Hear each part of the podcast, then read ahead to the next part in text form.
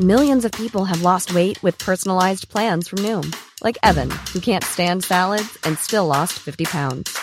Salads, generally, for most people, are the easy button, right? For me, that wasn't an option. I never really was a salad guy. That's just not who I am. But Noom worked for me. Get your personalized plan today at Noom.com. Real Noom user compensated to provide their story. In four weeks, the typical Noom user can expect to lose one to two pounds per week. Individual results may vary. DTI in serious disconnect with reality. It's not just our military brass that has been in serious disconnect with reality, believing that with the US and other allies' help, we can quickly build up our naval resources to challenge China's naval and coast guard might over the South China Sea disputes. See my column, Hilarious Disconnect with Reality, January 12, 2024. It seems the Department of Trade and Industry, DTI, is in a similar disconnect with reality, this time believing that under the current administration, there has been and will be a massive inflow of foreign investments into the country never before seen. So much so that by the end of Ferdinand Marcos Jr.'s term, we will be the second biggest recipient of overseas capital in Southeast Asia, second only to Singapore. I cannot say if the DTI officials are just saying this for propaganda purposes, that they are so deluded because they think they have done spectacular investment promotion jobs, or they are just toadying to the president. They would seem to be so despondent over the slowdown in foreign investments that, as I report below, they are classifying projected remittances of our overseas workers as foreign investments. The reality is, according to Bangko Sentral ng Pilipinas data, investment inflows into the country fell 23% in 2022 to $9 billion compared to 2021, and that for the period from January to October 2023, these fell 20% to just $7.9 billion, compared to the same period in 2022. The BSP was quick to point out, though, that the decline was partly due to domestic factors such as the high inflation rates and to investors' perception that the new administration still had not formulated a clear and aggressive program to take the Philippines on a high growth path that would lift it from its classification as a lower middle income economy, where it has been stuck since 1987, or for the past 36 years. This decrease is also due to the global downturn in global foreign investments due to geopolitical tensions resulting from the wars in Ukraine and the Gaza Strip and the potential for military conflict if China decides to take over its rogue province Taiwan. What is worrying, however, is that our trade and industry officials are in a serious reality denial that under Marcos, we are, or will become, the favorite of foreign capital in the region. And to what do they attribute this? They claim that Marcos' foreign trips as of December 21 have yielded $72 billion in consolidated, processed investments, DTI Undersecretary Ceferino Rodolfo said early this month. Our ambassador to the U.S., Jose Romualdez, has also been telling the world repeating this propaganda line, although he gives a smaller figure of $5.7 billion in investments that have ostensibly been the result of his cousin's trips. Preposterous. Those claims, of course, are patently preposterous, and I'm astonished the DTI takes us for fools believing that yarn. Unless Marcos possesses the Jedi mind trick of Star Wars lore, foreign companies do not commit investments into even a country with the most promising economy after meeting that country's head of state, no matter how impressive he or she might be.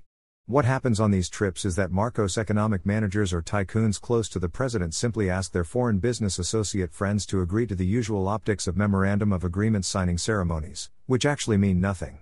It would be very informative if the DTI released copies of such memos. Only in the wishful delusion of DTI officials can such figures be claimed as foreign investment inflows to be expected. Even the details of the DTI's press release itself reveal what the purported $72 billion foreign investments really are.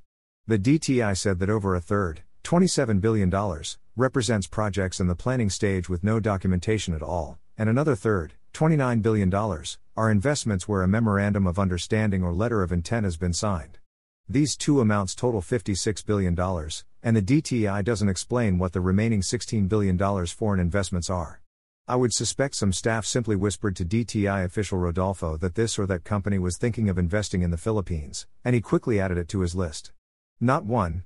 One indication that makes the DTI's glowing reports highly suspicious is that out of the purported $72 billion in investment commitments, it can't even name one foreign firm promising to invest even $100 in the country. Why? Because the companies could be non existent, or may just deny that they committed to such investments in the Philippines. The DTI should at least publicly release the list of, say, the top 20 foreign committed investments, and the amounts by each company, for it to acquire some credibility. DTI official Rodolfo doesn't even explain if these figures are the equity, capital, invested or even committed to be invested in the Philippines, or are the total project costs which the Board of Investments usually reports.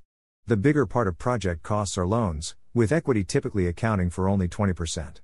The real figure is that out of the $72 billion worth of investments in projects that Marcos purportedly brought back from his foreign trips, only $205 million, less than 1% of the $72 billion, seems to represent equity capital. This is the figure that Trade Secretary Alfredo Pascual reported to the House of Representatives in August. That $205 million is still a small fraction of the claimed $72 billion. Overboard. Rodolfo may be credited for his optimism over foreign capital's enthusiasm for the Philippines. But he is going overboard such that our government will be losing credibility in its claims. Who in the world believes that after hearing Marcos making a speech, a CEO orders his staff to invest in the Philippines and even forgets all the allegations of corruption during his father's regime, which has even worsened after that strongman rule? Rodolfo and this administration's communications office are taking us for fools. In a talk with media last January 7, Rodolfo claimed that for the first three quarters of 2023, the Philippines' net foreign direct inflows amounted to $5.88 billion, higher than Malaysia's $4.99 billion and Thailand's $4.44 billion. This statement is accurate insofar as the figures of the two Southeast Asian countries are concerned, as high tech industries that have been going to Malaysia and Thailand in past years have been moving to China and India. Rodolfo, however, sounded so ridiculous, or so obsequious toward Marcos when he claimed that at the end of the president's term, we would be the second biggest destination of FDIs in Southeast Asia. That is a delusion, partly because the DTI official is ignorant of the size of foreign investment in our Asian neighbors.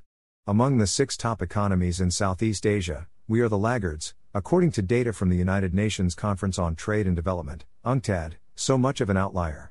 Even if our FDI inflows are bigger than Malaysia and Thailand in the first three quarters of 2023, our FDI stock, as opposed to flows, of $119 billion at October 2023 is the smallest among the six countries in the region. It is pathetically half Malaysia's $204 billion and less than a third of Thailand's $310 billion. We're far, far behind Thailand.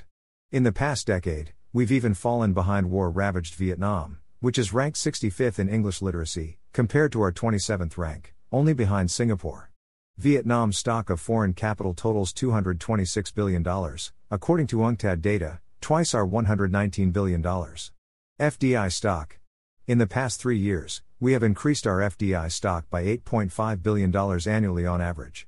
That means increasing our $119 billion FDI stock to Thailand's $310 billion, the second biggest FDI destination, according to Rodolfo, would take 22 years, and that's assuming Thailand's FDI doesn't grow at all in succeeding years.